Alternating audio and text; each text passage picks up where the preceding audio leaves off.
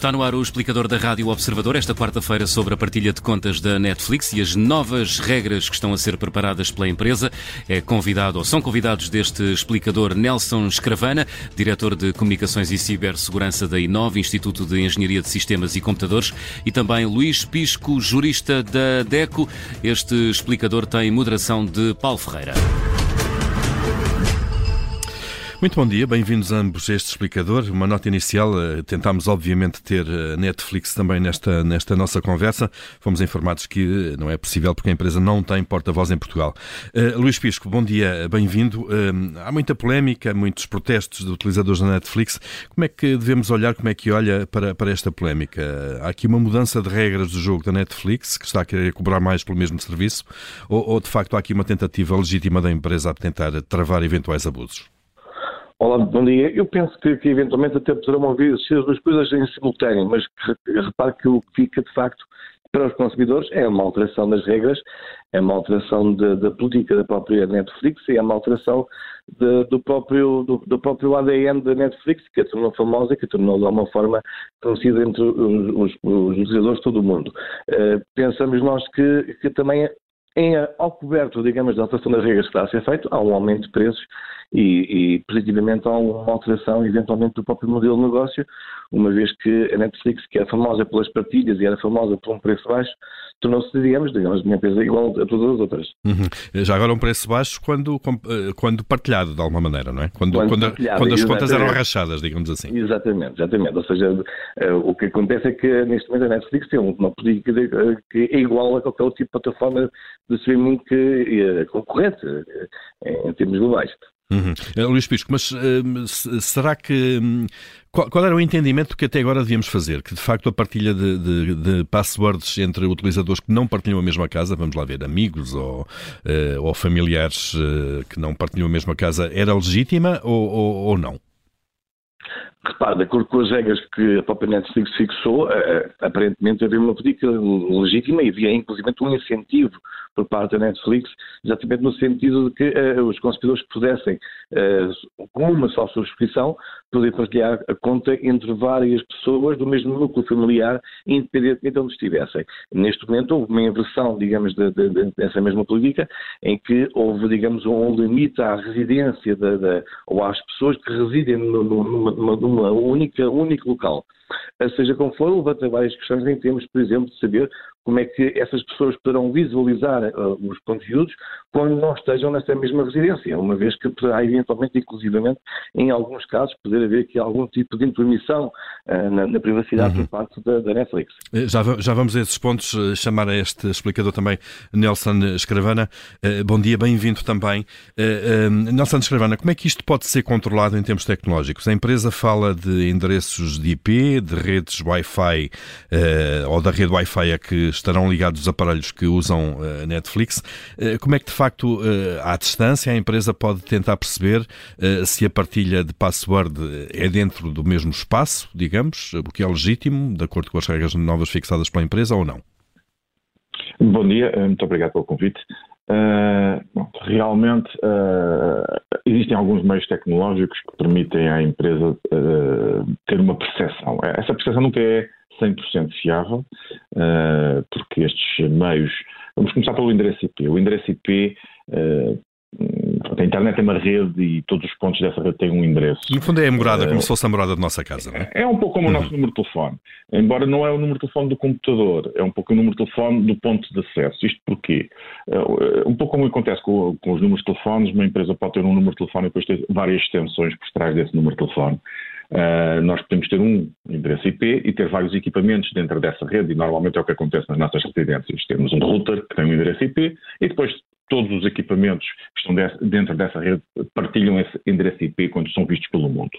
E, uh, a geolocalização dos endereços IPs não é oficial, ou seja, não existe um registro oficial uh, do local a que cada endereço IP pertence. No entanto, existem uh, N empresas que recolhem informação sobre a geolocalização de, dos endereços IPs e depois, uh, uh, inclusive, comercializam ou disponibilizam essa informação que é utilizada para, para diversos fins. E, e Nelson Escavana, uh, tem ideia se isso é legítimo em termos legais? Eu sei que a Solária não é, não, não, é jurista, mas de qualquer maneira. Exatamente. Não, não sendo jurista, mas é uma prática que pelo menos é, é, é aceite. Ou seja, e, porque a geolocalização é, é recolhida de forma voluntária. Nós, voluntariamente, fornecemos a, a geolocalização do nosso endereço IP quando preenchemos uma série de formulários em, em, em vários sítios, uhum. onde indicamos, por exemplo, o nosso código postal. Portanto, é, é consentido, uh, muito bem. É, é, consentido, embora provavelmente não explícito, não é? Está lá na, nas, nas, letras pequeninas dos contratos e das, dos termos de utilização que tipicamente aceitamos.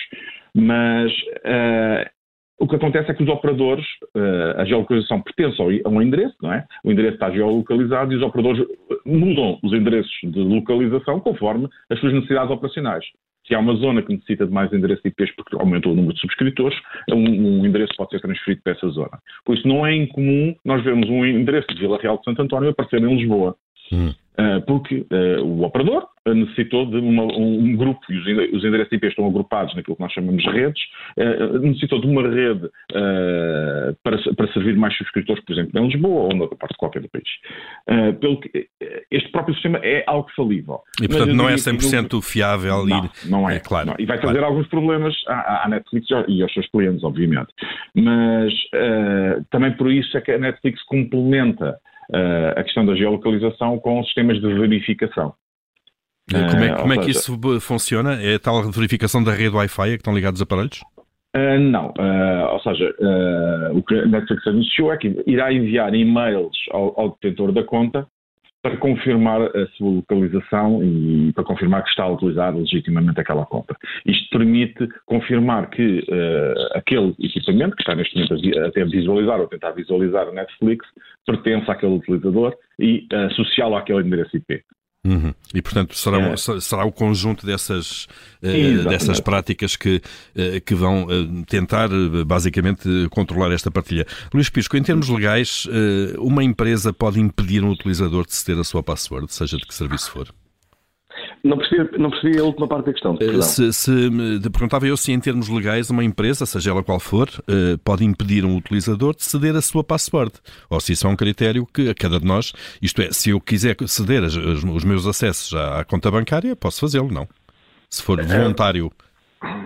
Claro, é, é, uma questão, é uma questão curiosa, porque de facto, porque de facto repare que nós legalmente fazemos um contrato em que eh, subscrevemos o conjunto de condições, eh, nomeadamente eh, condições que não obrigam a preservar, digamos, a própria relação contratual que tem com a empresa, preservar o, o, o contacto e o password que me é dado de acesso, sou também responsável pelos efeitos que possam ser causados pela má utilização dessa password. Uh, o que eu quero dizer com isto? Mesmo no caso de um banco, quando eu dou, se eu, se eventualmente der o meu código no cartão multibanco a um terceiro que fizer, uma, fizer um, um, levantamento não autorizado na minha conta, eu não posso chegar ao pé do banco e dizer que o banco é responsável por isso. Ou seja, o que eu quero dizer é que, de facto, uh, nada impede que o cliente forneça essa password mas o cliente continua a ser, uh, perante a empresa, responsável pela má utilização que possa decorrer de uma password que é privada, que, que, é, uhum. que, é, que, é, pessoal e intransmissível. O que acontece aqui, digamos, é que houve um, por parte da Netflix, houve um incentivo, digamos, a, a, essa partilha, houve um incentivo, digamos, à partilha de contas, e que neste momento mudaram as regras, mudaram as regras, mudaram os preços, mudaram o próprio modelo de negócio, enfim, acaba por ser um bocadinho isso. Uh, uh, e os consumidores, os, os, os, subscritores, digamos, desse serviço, têm a hipótese de cancelar o serviço, sim, sim, simplesmente sem qualquer tipo de penalização, também é verdade, uh, ou continuar a subscrevê-lo com as novas regras.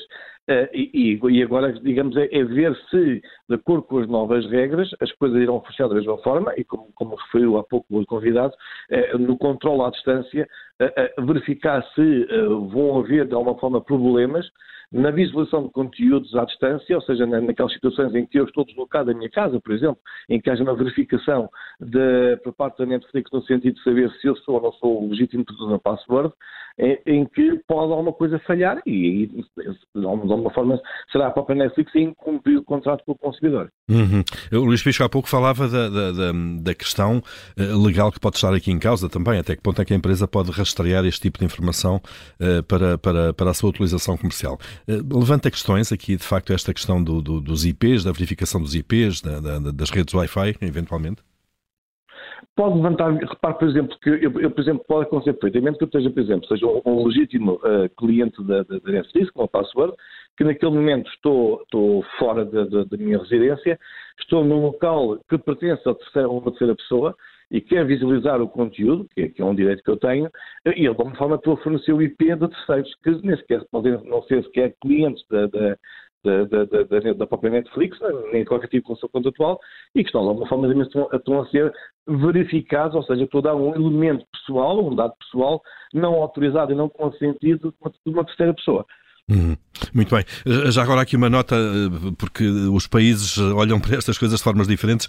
Eh, tem aparecido nas notícias na, na Inglaterra eh, uma entidade pública, a Intellectual Property Office, portanto o, o gabinete oficial, o gabinete público que, que olha para as questões de, de, propriedade intelectual, considera que a partilha de passwords de serviços como Netflix pode ser, a partilha ser contrária à lei, porque se estará logo aqui a violar os princípios de direitos de autor. Enfim, são, são seguramente também um, olhares diferentes, porque as leis são diferentes uh, para este caso. Nelson Escravana, isto pode aumentar no limite a pirataria? Uh, isto é, quanto mais uh, serviços como este da Netflix impuserem regras, dificultarem as partilhas e aumentarem preços, como é evidente, estamos de alguma forma a encaminhar utilizadores para, para, para serviços desses sim à margem da lei.